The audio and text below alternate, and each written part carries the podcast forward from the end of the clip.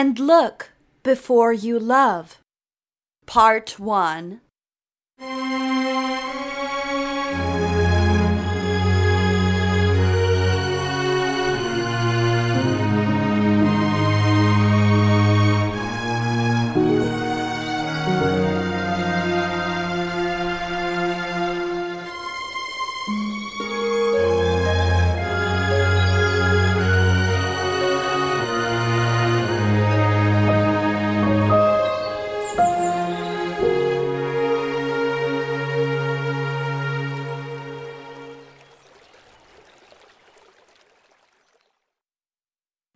May begin where you must. So naturally, it would be that first moment of trust. It was she, her sandal slipping off her feet, at the edge of the bridge because there were too many people hanging up locks on the new love gate. And he, noticing before it did because he'd been to the last love gate before, but it was stronger than this. There was that singular blink in time where it was she and he, her foot now too falling off the edge because the concrete below caught the worst of the sun, and he leaping through the crowd of people as she lost her hold of the new love gate, now tumbling to the waterfall below. He took her hand before she could be swept away into death as the gate took the cornered edges of the balcony support. But it was a big deal after all. The new love gate had opened but an hour ago, yet it slammed into the water and sunk far below. It was not a failure of Argentina, but a failure to the hope that hadn't been reborn from the collapse of the original Ponte Art and the threats that came with Paris's too often removals of what was supposed to be eternal love locked in art. No city could capture that magic better than the deckled edges and golden windows of centuries old brick halls and sprawling cathedrals but Southern America had picked up the mantle through a private firm of ventures and built their take. Surrounded by the bubbling energy of the Iguazu Falls, with currents of silver and falls of platinum, nestled high above on a balcony decorated with such rich flora, it was the perfect place to concretize young love, until it wasn't. The waters were hungry and not complacent, not with the encroaching metals hidden by wooden skin slicing into its heart. It was a betrayal of unforgivable proportions to a land that was only willing to share its natural beauty. His solid, grounding strength strangled all of the crossing fears, traveling from the girl's brain to her throat and her shaking lungs. His veins strained to pull her up, for she was too far off the edge when, in the recess of her mind, she fought enough of her own courage resurfacing through the tsunami of shock. She pulled her body over the edge at last with his help, too.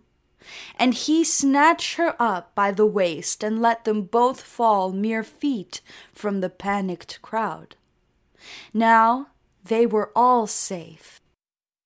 The faux and flimsy metal that had been the love gate at the edge left what looked like a giant monster's teeth marks as a warning to not try again. The sound of tapping nails against cell phones engulfed the silence as a sudden uproar of concern for she, Marcia, took over.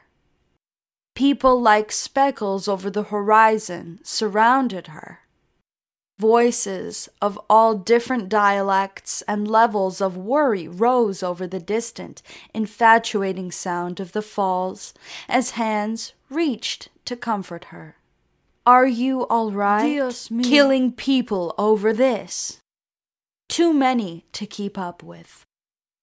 All the girl could do was slowly stand, her knees knocking from fading adrenaline, and grab the closest hand and shake it on autopilot. Hold the mother's hand and pretend she could understand what she was chanting to her. Most likely the familiar and universal mother speak of, It's all right, baby, you're safe. Safe. What expectations that word carried with it, and the constant thought crossed her mind yet again with a special, pronounced heaviness that it was impossible to ever be safe in truth.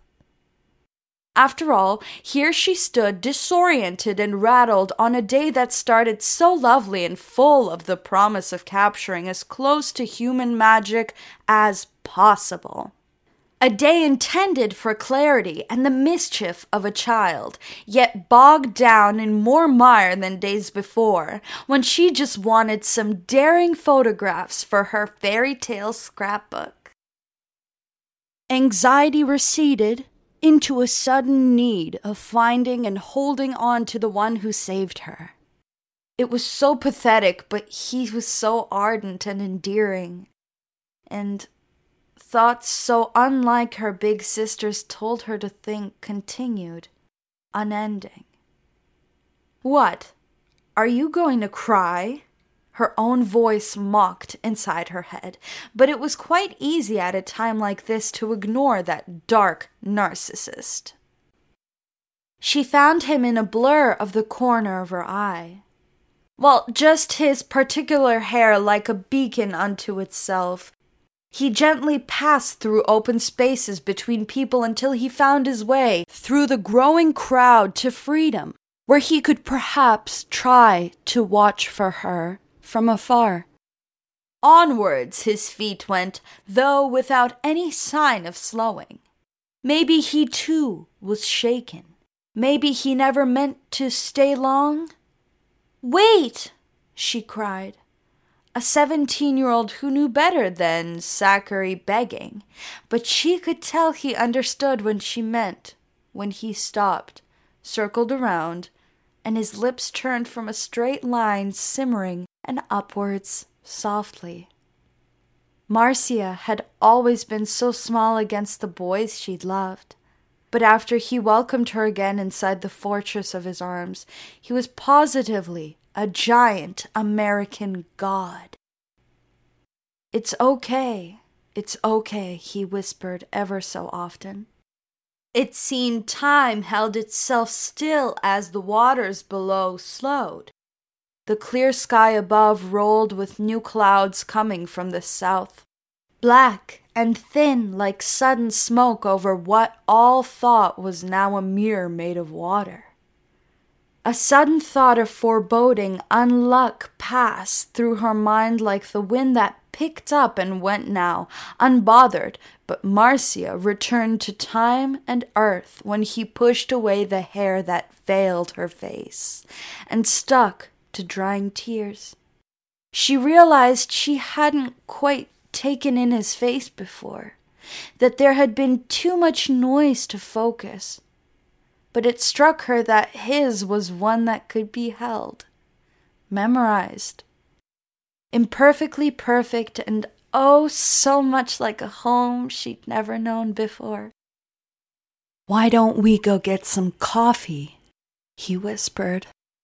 Like it was an offer that was genuinely secret, but only because it was only and ever meant for her. It was the best spoken idea to ever bless her ears, she said with a smile. Marcia did not move when the paramedics asked if she was all right, as they'd come to survey the scene.